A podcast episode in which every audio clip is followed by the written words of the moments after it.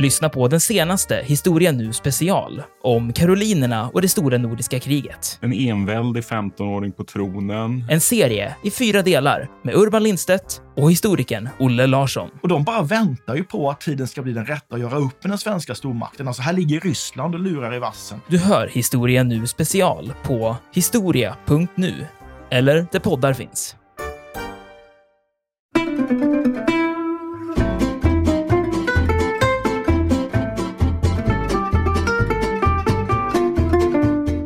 En av dem kom ju undan, nämligen Gustav Eriksson Vasa, som då när det här händer fortfarande befinner sig på Gripsholm hos Jakob Ulfsson när han nås av nyheten om vad som har hänt i Stockholm. Och en av dem som avrättas är ju hans pappa, Erik Johansson Vasa. Men, men stämmer det? Jag tycker mig ha läst någonstans att, att eh, Gustav Eriksson var inbjuden, men inte Erik Johansson. Och det gjorde honom väldigt sur. Så han åkte dit och bankade på den låsta porten och insisterade på att bli insläppt. Ja, han släpps ju in också och det blir ju hans eh, olycka.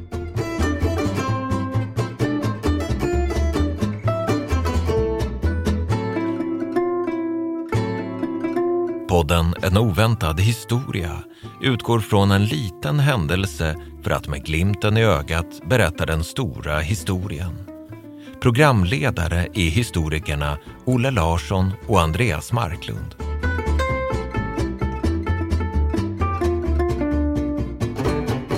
Hallå Andreas! Tjenare! Hur är läget? Det är skitbra! Det gläder mig oerhört. Hörru Andreas, jag tänker så här. Ibland när man tittar på historien så är det vissa namn som dyker upp som nästan påverkar lite grann oskiljaktiga. Det är liksom, eh, de hör så nära ihop att eh, ah, de är en del av historien tillsammans. Och de flesta jag tänker på har varit antagonister på olika sätt. Jag tänker på eh, Stalin och Hitler. Jag tänker på Caesar och Pompejus. Och jag tänker kanske framför allt på Tsar Peter och Karl XII. Har du några exempel på sådana här motsatspar som du tänker dig som är nära förknippade med varandra? Uh, Okej, okay. uh, vad säger du om Palme och Fälldin? Absolut, det är ju barndom. Eh, ja, men alltså, eh, kanske lite skämt åsido, men de är ju gamla politiska antagonister. Men till exempel eh, Elisabeth I av England och eh, II av Spanien. Alltså han med den där stora stolta armadan. Så tänker jag på Alan Turing och eh, Karl Dönitz, alltså den brittiska kodknäckaren och den tyska ubåtsamiralen. Ja, jag menar, så listan kan göras lång. Ja, det finns en hel del sådana. Men jag tänker att några som för mig hör ihop mer än några andra kanske, det är Gustav Vasa och Christian den andra av Danmark, som vi känner som Christian Tyrann. Just. Och de kämpade ju om kungakronan i Sverige mot varandra i början av 1520-talet. Och jag tänkte faktiskt att det är just de här två personerna som vi ska prata om idag. Hur låter mm. det? det? Det låter fantastiskt. Jättekul. Vad bra! Och jag tänker då, vi brukar ju alltid inleda med någon slags stämningsbild som inledning till varje avsnitt. Och idag tänkte jag faktiskt att jag skulle göra det här genom att vara lite personlig. Därför att min egen relation till Gustav Vasa och Christian går faktiskt ganska långt tillbaka i tiden.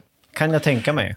Den börjar faktiskt redan under tidigt 1970-tal. Jag satt med min mamma i köket. Hon brukade läsa för mig varje eftermiddag. Och en dag så hade hon plockat fram en bok som hette Gustav Vasas äventyr i Dalarna av Anna Maria Ros. Jag har för mig att den var tryckt 1944.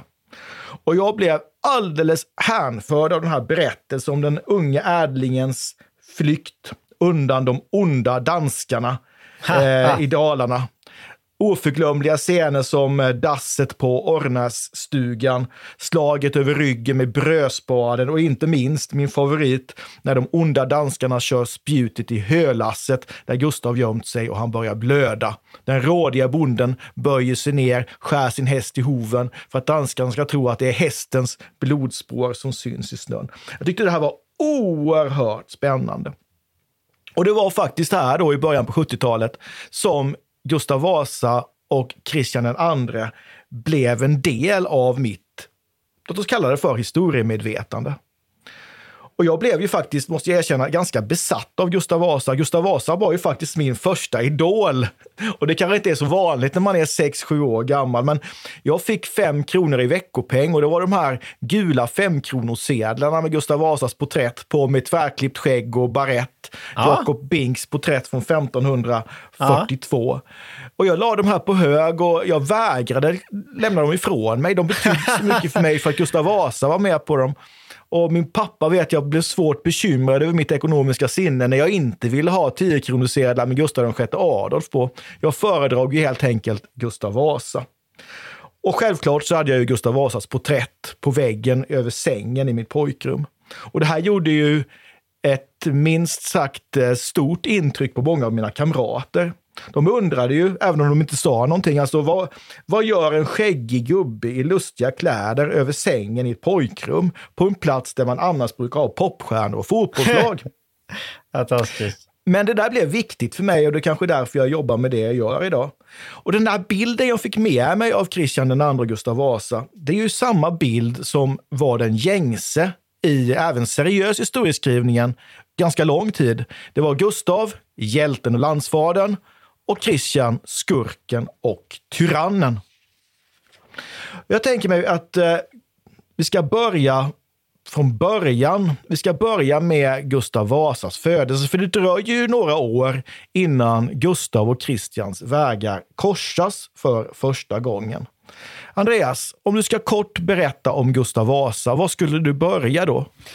Jag skulle nog börja med att förvirra lyssnarna med att säga att han faktiskt aldrig kallade sig för Vasa under sin levnad eftersom han hette då Gustav Eriksson och var son till Erik Johansson.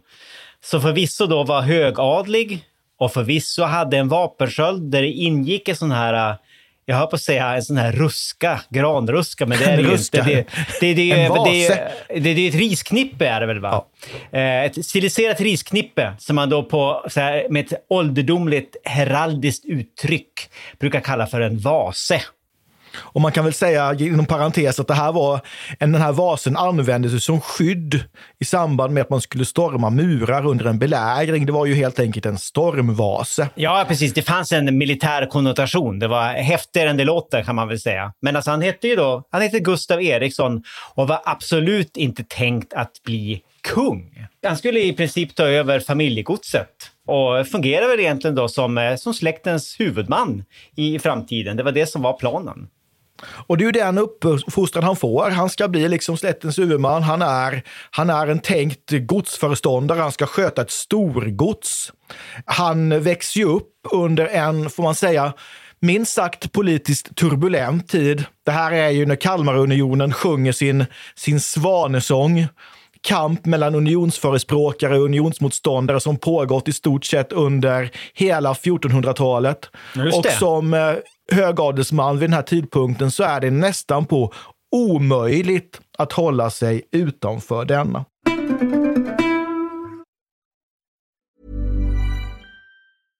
This is Paige, the co-host of Giggly Squad, and I want to tell you about a company that I've been loving, Olive and June. Olive and June gives you everything that you need for a salon quality manicure in one box. And if you break it down, it really comes out to $2 a manicure, which is absolutely insane. It's also so easy to get salon worthy nails at home with Olive and June. The difference between how your nails used to look when you did them yourself and now with the Manny system is a complete game changer. The best thing about Olive and June too is it's a quick dry. Dries in about one minute, lasts for five days, and full coverage in up to one to two coats. Visit oliveandjune.com slash perfectmanny20 for 20% off your first system. That's oliveandjune.com slash perfectmanny20 for 20% off your first system.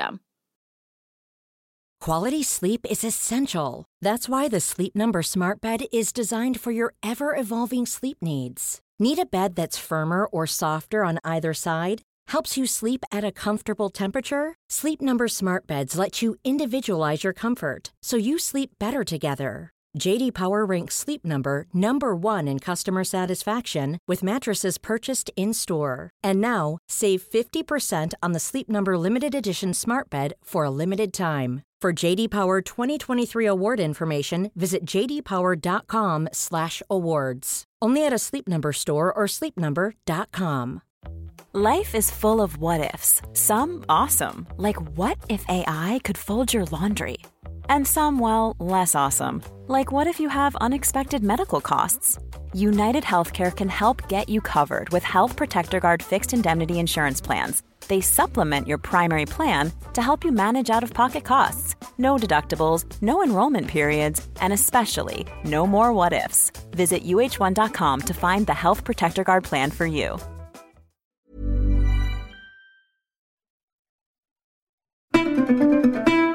Får jag bara fråga dig som expert? Ja. Jag tänkte själva, själva urvasan, eller vad man ska säga, den, den gode Erik Johansson här.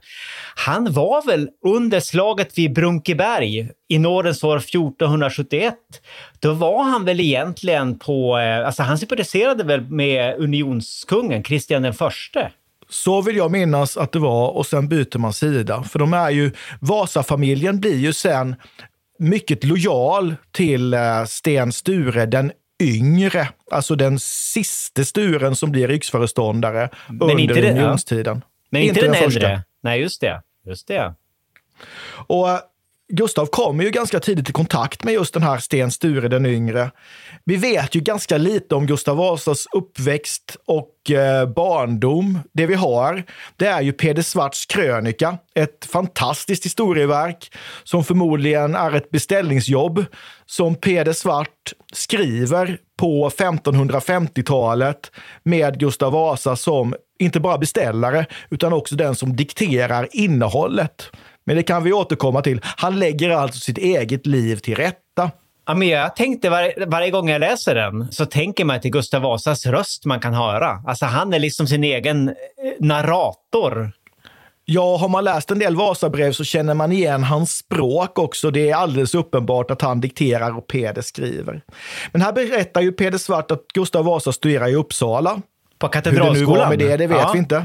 Var han var Kattis. inte speciellt vass på latin, men eh, han kan ha varit i Uppsala, ja. Ja, ja. Men sen kommer han ju till Sten Sture i Stockholm. Det här ingår ju i hans utbildning som högadelsman. Han ska lära sig att föra sig höviskt, han ska lära sig fäkta, han ska lära sig dansa, han ska rida. Han ska helt enkelt få alla de färdigheter man behöver som en blivande, inte kung, men som sannolik medlem i riksrådet. Ja, en stor man kan man väl Storman. säga.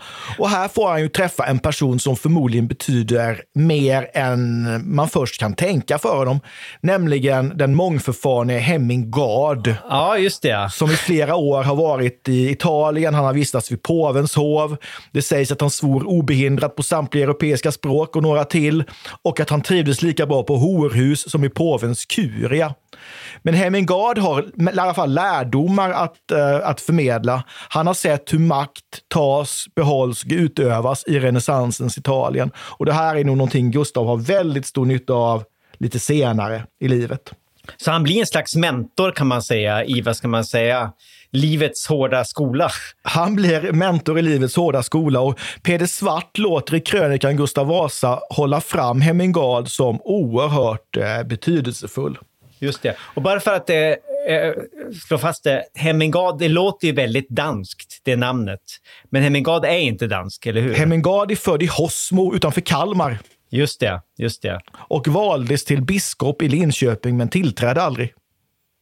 Han hade helt enkelt inte råd med sitt eh, bekräftelsebrev. Just det. Hur som helst, eh, det här är under Kalmarunionens eh, sista tid. Och det här drabbar ju också Gustav, som då befinner sig i Sten Stures närhet. För det är ju nämligen så att när Sten Sture ska förhandla med Kristian den andre under de här unionsstriderna i slutet på 1510-talet, så det finnas en gissla, en säkerhet vid förhandlingarna. Den här gisslan ska ha fri lejd, men här bryter Kristian sitt ord och för bort Gustav tillsammans med några andra högadelsmän, bland annat Hemmingard, till som fånge till Danmark.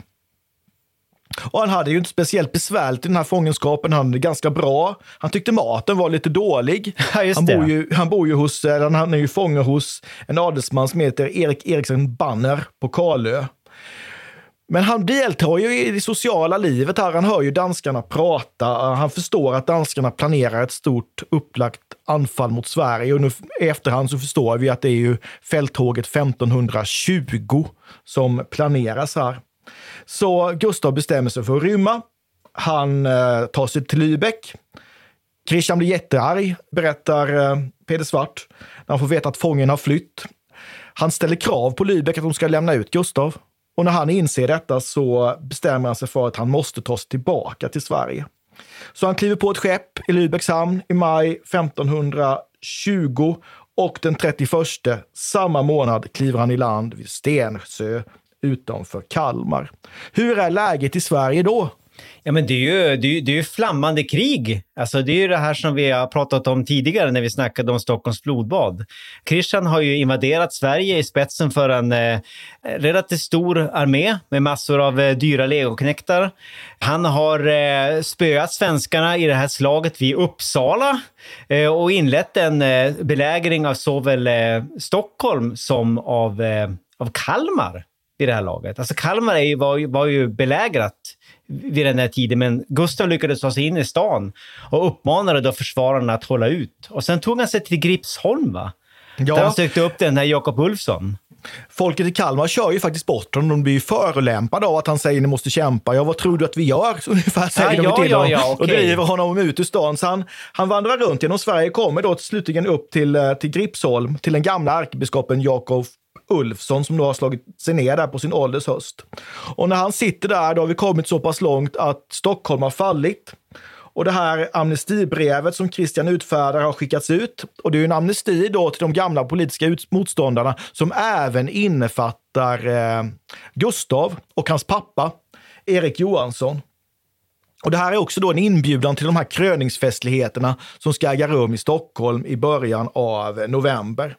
Och Jakob Ulfsson säger det, det bästa är nog att du beger dig till Stockholm och söker för, försonas med Christian. Men Gustav säger nej, jag tänker inte åka. Jag har litat på danska löftena en gång, jag blev bortförd som gisslan. Jag åker inte till Stockholm.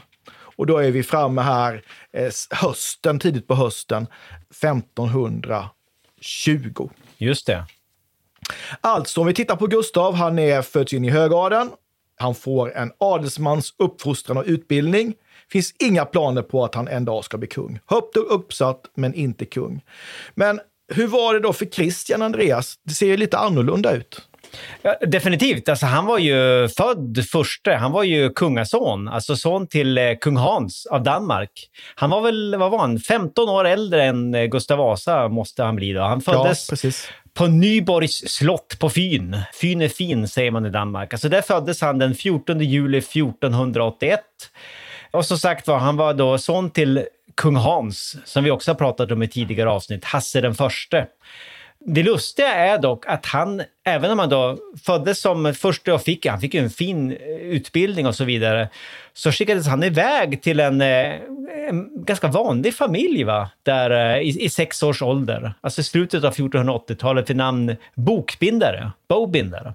Alltså, det måste ju vara en borgarfamilj i Köpenhamn. Ja, alltså en rik, förmögen familj. Men det, var- det Oerhört var, rik, en av de rikaste i Danmark. Precis, men det var inte en första familj. Nej. Och de, de var kompisar med kungafamiljen helt enkelt. Va? Och vi vet ju inte varför han skickas dit egentligen.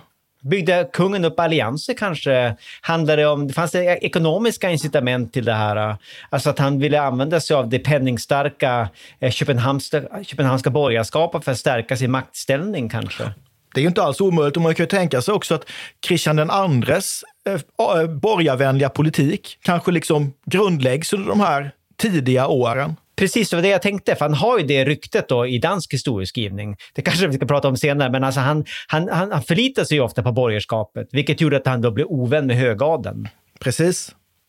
Men här är ju, det är också rätt så intressant för att Christian, ja han har gungligt blod i sina åder, ådror, men det är ju inte givet att han ska bli kung för att Danmark är ju precis som Sverige ett valkungadöme. Ja, så kungen ska ju väljas helt enkelt och Hans lyckas ju få sonen vald till kung 1487. Och sen reser man tillsammans runt i riket för att säkerställa då att den blivande kungen hyllas. Och han blir ju sen erkänd som arvtagare till tronen i Norge på 1400, sent 1480-tal och även i Sverige faktiskt 1497. Men det här är ju ett löfte som svenskarna sen ska rygga. Ja, precis. Det är lite överraskande, men det går, men det går som sagt lite fram och tillbaka. Där ju. Vad vet vi om hans utbildning? För den var ju betydligt mer avancerad än den som, som Gustav fick Ja, men alltså, det var väl sån här renässansfursteutbildning. renässans första utbildning, alltså avancerad klassisk utbildning med latin och klassiska skrifter, en massa, en massa historia, men alltså med tydligt fokus på språk. Alltså han behärskade latin i tal och skrift och han kunde tyska och franska. Uh, och han fick dessutom ganska mycket fysisk träning. Va? Alltså han var utbildad i, i krigandets ädla konster. Och han fick även en hel del eh, politisk träning, bland annat via pappan. Han reste ju omkring med pappan då under ett flertal år och hade väl pappan då som sin politiska läromästare. Alltså vi pratade om Hemingad som var kanske Gustav Vasas läromästare och i viss utsträckning riksföreståndaren. Men för, för Kristian den andre, den blivande Kristian den andre, så var det ju pappa Hans i hög grad. Visst, den, den blivande kungen får en utbildning av en kung för att kunna bli kung. Det tycker jag är en intressant skillnad jämfört med Gustav. Och all den här fysiska träningen, Kristian II lär ju ha varit ett riktigt fysiskt praktexemplar. Ja, ja stilig Faktiskt. man som bara, stilig, stilig som bara den. Ja. Och jag vet inte hur Gustav riktigt såg ut när han var ung, det har jag ju faktiskt ingen aning om. Men vad vi vet om vi tittar på den, den amorösa sidan av deras liv, det är ju att vi känner ju inte till några eh, slags kvinnohistorier från Gustavs sida egentligen förrän det att han gifte sig med Katarina av Sachsen-Lauenburg på 1530-talet. Men mm. det är ju mm. annorlunda med Christian, eller hur? Mm. Ja, absolut. Alltså, här vill jag bara nämna då att anledningen till att vi inte vet så mycket om Gustav Vasas kärleksliv är ju att, som sagt, källan är i viss utsträckning Gustav Vasa själv. Alltså, han berättade ju inte om sina ungdomliga, vad ska man säga, eskapader på det området, nödvändigtvis för Peder Svart. Men visst, alltså eh, Christian, han inledde ju då en eh, relation till en kvinna av enkelt ursprung eh, i Norge, som man möter i Norge. Eh, någon slags eh, tjänstepiga närmast är hon, som han möter på någon eh, jag tror det, det, det, är någon slags marknad eller något sånt i Norge, när han är vicekung i Norge och sin pappa, kung Hans. Och de får ju en väldigt, väldigt passionerad relation. Hon blir verkligen kärleken i, i kung Kristians liv. Och han tar ju med sig henne sen när han återvänder till Danmark och han tar ju även med sig den här kvinnans mamma ja. som heter Sigbritt. Mor Sigbritt. En, en klassisk grå eminens i, i dansk historieskrivning. Som blir viktig och nästan på någon slags eh, finansminister eller finansiell rådgivare i alla fall när Christian väl blir kung då och det blir han ju 1513 i Danmark. Svenskarna däremot vägrar ju hårdnackat att erkänna honom som kung. Ja, just det. Precis. Och hon, hon var väl då, Mor Sigbritt var väl så här borgaränka, va? Alltså hon var det... borgaränka. Och förmodligen ganska bestämd, för han har ju, Christian har ju respekt för henne. Han måste ju gifta sig. Det är ju helt nödvändigt och han är ju 32 år gammal. Man börjar leta efter en lämplig partner och så hittar man ju faktiskt ett väldigt gott parti, får man säga. Ingen mindre än eh, Isabella. Förvisso bara 12 år gammal, men dock dotter dotter till den, den uh, tysk-romerske kejsaren Maximilian och syster till den blivande kejsaren Karl V som då blir Kristians svåger och det är ju inte dåligt. Ja, det är ett väldigt gott parti, men alltså Kristian är 32, hon är 12. Alltså det ger ju onekligen en dålig smak i munnen. Ja, och dessutom så tycker ju då eh, den danska högarden att nu får, du, nu får du räcka, nu får du, liksom, nu får du skjuta Dyveke ifrån dig, det här går inte. Och även den blivande svärmodern har synpunkter på att Christian eh, då har en mycket nära relation till Dyveke. Men han vägrar ju och fortsätter re relationen till Dyveke ända fram till 1517 då hon dör. Och det har ju spekulerats i att hon eventuellt blev mördad. Det vet vi ingenting om. Men eh, Sigbritt, mamman, är ju kvar vid hans sida och finns ju kvar där under väldigt många år. Ja, som en viktig men, rådgivare. Men vad händer med, med, med, med, med Christian efter Dyvikes död? Jo, men det, det, sker någon slags personlighetsförändring där, enligt vad jag kan förstå. Alltså, han har alltid haft, vad ska man säga, brutala sidor, men nu, de får verkligen fritt utlopp nu. Alltså, han blir väldigt misstänksam, han börjar, alltså, han blir närmast paranoid, har jag fått för mig. Alltså, han ser fiender överallt. Alltså, han är ju övertygad själv då om att den här, den, den älskliga Dyveke blev giftmördad. Men alltså han fortsatte nu också då skjuta då den, den danska högalen ifrån sig. Alltså han lyssnade ju väldigt mycket då till, till ofrälse rådgivare. Alltså han hade Mo Sigbritt här till exempel och flera andra personer i sin närhet som då kom ifrån ett, vad ska man säga, ett, en borgerlig bakgrund. Därigenom så ansågs han då ha bryta mot sina, mot sina löften då, som han hade avgivit i sin, i sin kungaförsäkran. Så han var ju då redan på den här tiden också i Danmark och redan innan Stockholms blodbad en ganska kontroversiell monark.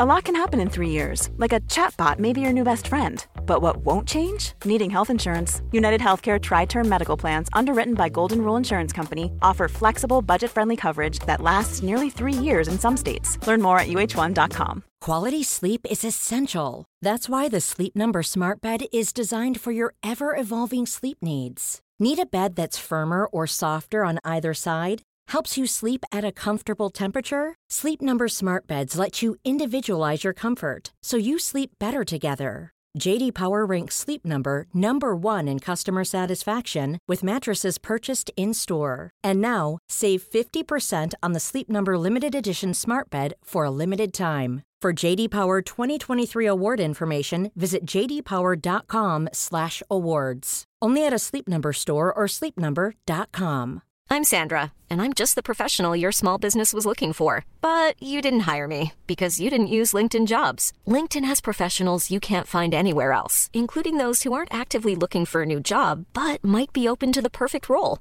like me. In a given month, over 70% of LinkedIn users don't visit other leading job sites. So if you're not looking on LinkedIn, you'll miss out on great candidates like Sandra. Start hiring professionals like a professional. Post your free job on linkedin.com/people today.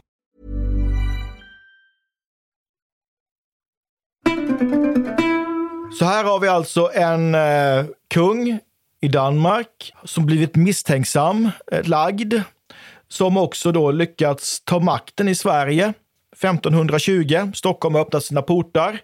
Och det är ju alltså den Christian som vi då möter i Stockholm i november 1520. De här dramatiska novemberdagarna som egentligen inleds under ganska trevliga omständigheter. Festligheterna inleds den 4 november. Christian kröns till kung. Det är ett Stockholm smyckat till fest. Dessa ganska gråa får vi tänka oss novemberdagar, men det gör ingenting. Det är eh, stora festligheter, det är gycklare, det är turnéspel, man äter gott och man dricker gott och stämningen är alldeles lysande den fjärde, femte, sjätte november. Men den sjunde så förändras detta. Och eh, för att citera Olaus Petri, så begynte ett annat gästabud. Just och det var ju det. precis vad det gjorde. Därför att det som följer här den sjunde, det är ju någon slags eh, förberedelse för det som kommer att bli den största massavrättningen i Nordens historia, nämligen Stockholms blodbad. Portarna stängs, rådet sammankallas. Gustav Trolle, som under Sten Stures tid blev avsatt som ärkebiskop, fick se sin borg nedriven. Han hade gjort comeback under Kristian. Det är han som har krönt kungen och nu vill han ha upprättelse. Han vill ha ett ekonomiskt skadestånd huvudsakligen, verkar det som i alla fall. Och han ber nu att få Christians hjälp för detta. Och han anklagar då sina politiska motståndare för att vara uppenbara kättare. Och det är någonting alldeles, alldeles oerhört. Och kätteriet här ligger då i det faktum att svenska världsliga stormän avsatte en kyrkans man, alltså Gustav Trolle, och det fick man inte göra i enlighet med den kanoniska rätten. Just det. Man kan ju säga så här att det blev ganska dålig stämning i, i, i Stockholm den här kvällen, på slottet framför allt. Och de här förhandlingarna, vad som egentligen hände och inte hände när han blir avsatt då 1517 pågår ju hela kvällen. Och det är ju i samband med de här förhandlingarna som Hans Brask, biskopen i Linköpings stift, förmodligen räddar livet på sig själv genom att plocka fram den här brasklappen. En liten papperslapp som han har dolt i sitt sigill från 1517. Där det står texten någonting i stil med att härtill är jag nödd och tvungen. Det han kallar Han ville en, alltså inte detta. nej, precis, det han kallar för en prostitution emot det här beslutet. Precis, hans prostitution. Och sen kommer några Christians män in på kvällen, bland annat Sören Norrby. Man har en lista med sig, man vet precis vilka man ska plocka med sig. Och de här eh, plockas ut bland de andra människorna, förs till tornet på Stockholms slott, där de fängslas över natten. Stor vånda, stor ångest. Vad ska hända? Vad är det som väntar? Och det blir de ju varse nästa morgon.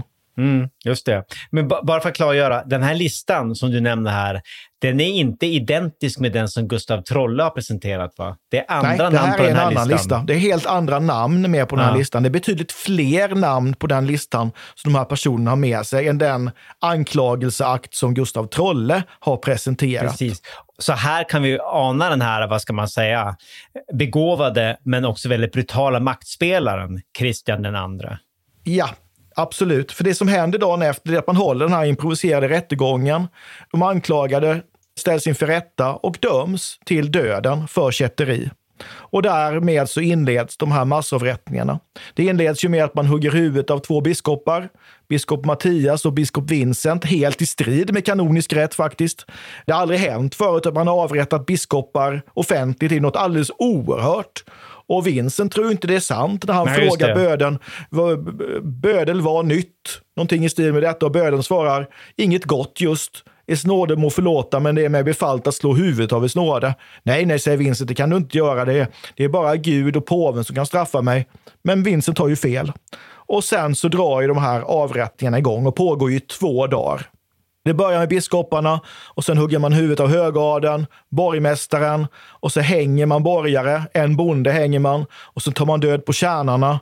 Så det är ju in alles ett drygt hundratal personer som avrättas i Stockholm under de här novemberdagarna. Ett blodigt gästabud. Vad vet vi om, om skulden här och Christians eventuella in, alltså inblandning? Absolut, men var han drivande? Ja, men det är jag rätt övertygad om. Det har ju pratats om det väldigt mycket då i svensk historieskrivning, om alltså vem var den skyldiga. Problemet är ju liksom att källmaterialet är ju inte speciellt, eh, vad ska man säga, vältaligt på just precis det området. Vissa har pratat om Gustav Trolle, att han var den drivande parten. Andra har pratat om någon mystisk typ i, alltså i närheten av Gust- eller eh, Kristian den andres tron. Andra pratar om att det kanske är Kristian den andre själv. Och jag tillhör nog den skolan själv. Alltså jag tror att det här var planerat kanske inte in i, in i minsta detalj, men det var i alla fall planerat av Kristian II. Han hade ju med sig sin egen bödel till det gästabudet som han hade hyrt in från Lübeck, till exempel. Och han hade ju den där andra listan, till exempel. Det här var inte Gustav Trolles spel, det var... Gustav, Gustav Trolle användes av den här renässa, danska renässansfursten. Ett nemesis redskap helt enkelt. Det, det, det tror jag. Jag tror att även Gustav Trolle var rätt chockerad här. När de, Och sen, av- som av en händelse råkar de här avrättade också tillhöra de som stödde Sten Sture under eh, slutstriden om Kalmarunionen. Och det här innebar ju att ett lysande tillfälle faktiskt att göra sig av med sina både verkliga och inbillade politiska motståndare och rivaler om makten. Men en av dem kom ju undan, nämligen Gustav Eriksson Vasa, som då när det här händer fortfarande befinner sig på Gripsholm hos Jakob Ulfsson när han nås av nyheten om vad som har hänt i Stockholm. Och en av dem som avrättas är ju hans pappa, Erik Johansson Vasa. Men, men stämmer det? Jag tycker mig ha läst någonstans att, att eh, Gustav Eriksson var inbjuden, men inte Erik Johansson. Och det gjorde honom väldigt sur. Så han åkte dit och bankade på den låsta porten och insisterade på att bli insläppt. Ja, han släpps ju in också och det blir ju hans eh, olycka. Men jag undrar om inte han, han borde ju nästan varit inbjuden eftersom han ändå satt i riksrådet. Ja, men han kom ju sent eller något sånt Han där. kom det, sent tror jag. Det, det är fick- som gör att, att, att, han, att han, liksom, han insisterar på... f- f- f- Alltså han, han möter de här låsta dörrarna. Ja, när man visst, och- bultar och- in. Ja, och släpps också in och det var ju inte så, så bra för honom. Nej, precis. precis. Så här kan man väl konstatera att Gustav hade nytta av den här misstänksamheten som, som kommer prägla mycket av hans, hans senare tid också. Ja, just och det. hade han bevistat de här kröningsfestligheterna i Stockholm så hade inte han överlevt. Och då hade Sveriges historia sett väsentligt annorlunda ut skulle jag tro. Det tror jag helt klart.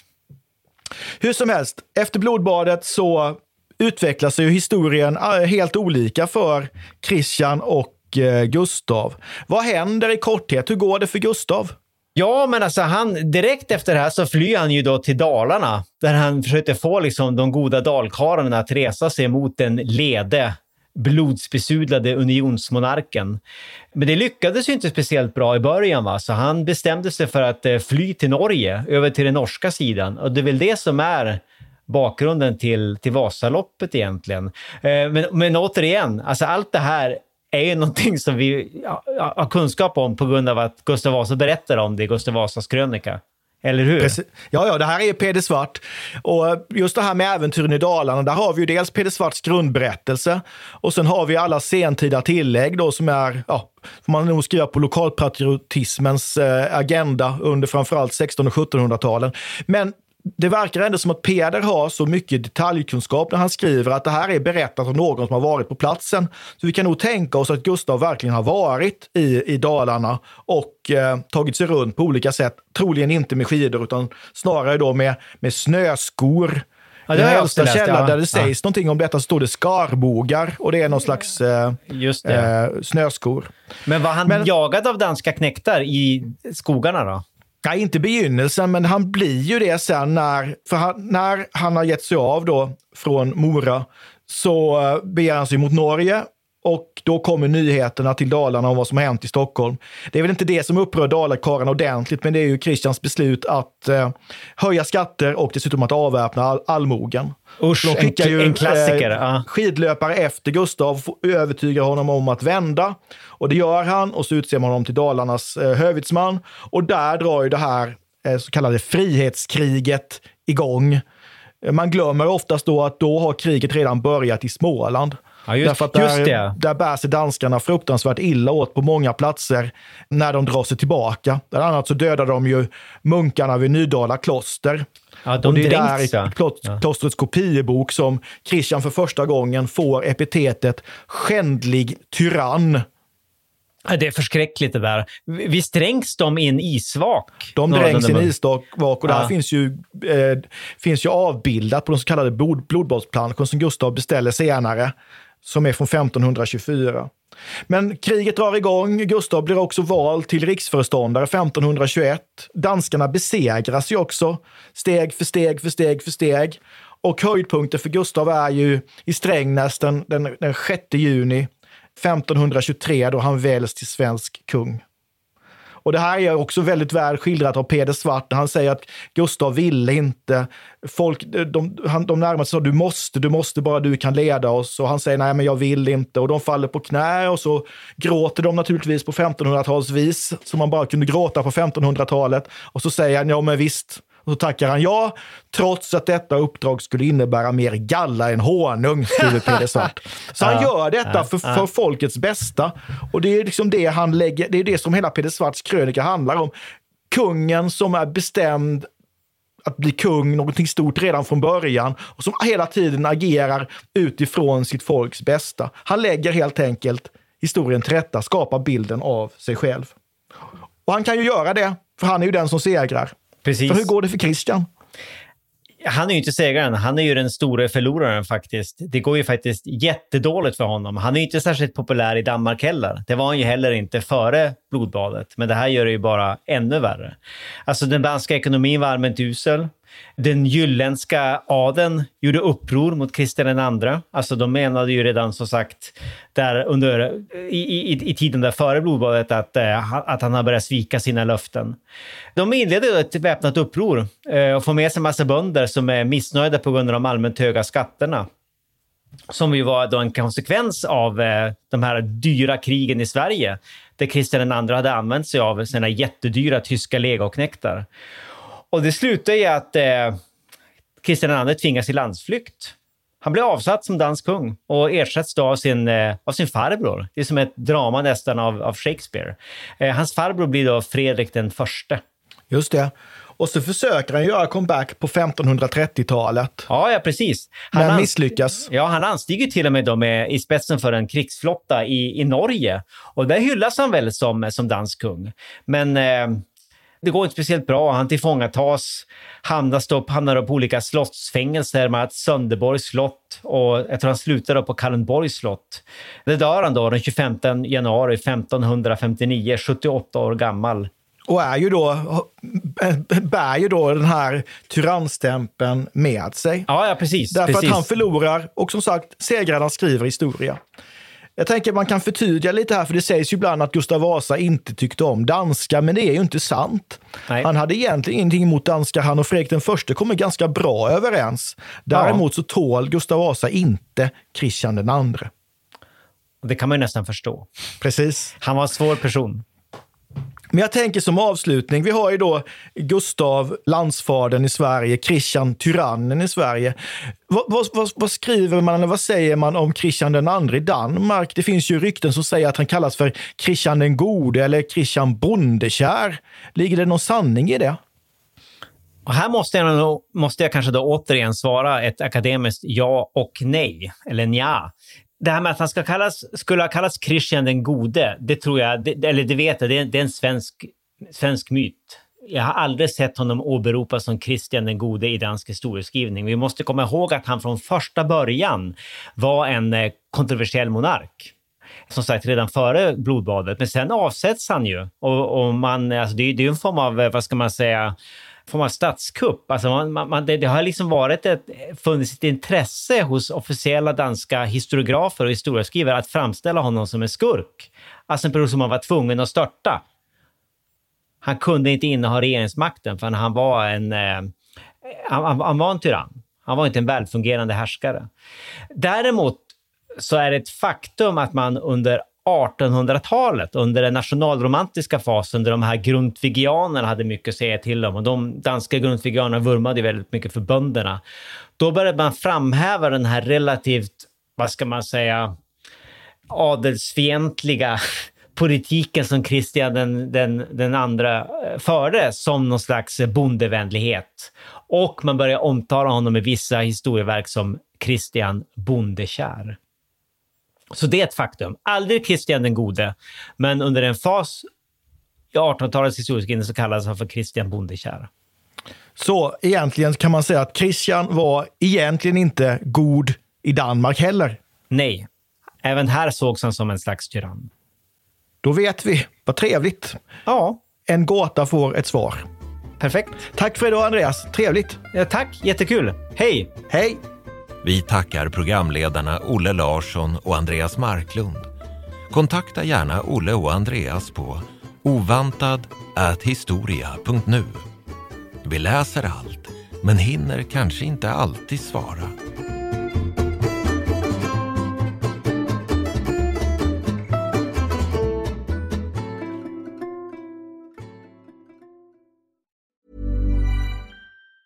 Hi, I'm Daniel, founder of Pretty Litter. Did you know cats tend to hide symptoms of sickness and pain? I learned this the hard way after losing my cat, Gingy. So I created Pretty Litter, a health monitoring litter that helps detect early signs of illness by changing colors, saving you money and potentially your cat's life. Pretty Litter is veterinarian developed, and it's the easiest way to keep tabs on your fur baby's health right at home. Go to prettylitter.com and use code ACAST for 20% off your first order and a free cat toy. Terms and conditions apply. See site for details.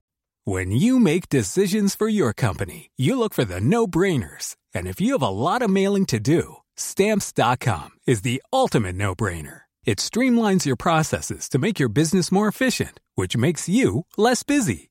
Mail checks, invoices, legal documents, and everything you need to keep your business running with stamps.com. Seamlessly connect with every major marketplace and shopping cart. Schedule package pickups and see your cheapest and fastest shipping options from different carriers with rates up to 89% off USPS and UPS rates. And with the stamps.com mobile app, you can take care of mailing and shipping wherever you are. Make the same no-brainer decision as over 1 million other businesses with stamps.com. Sign up with code program for a 4-week trial plus free postage and a free digital scale. No long-term commitments or contracts. That's stamps.com. Code program.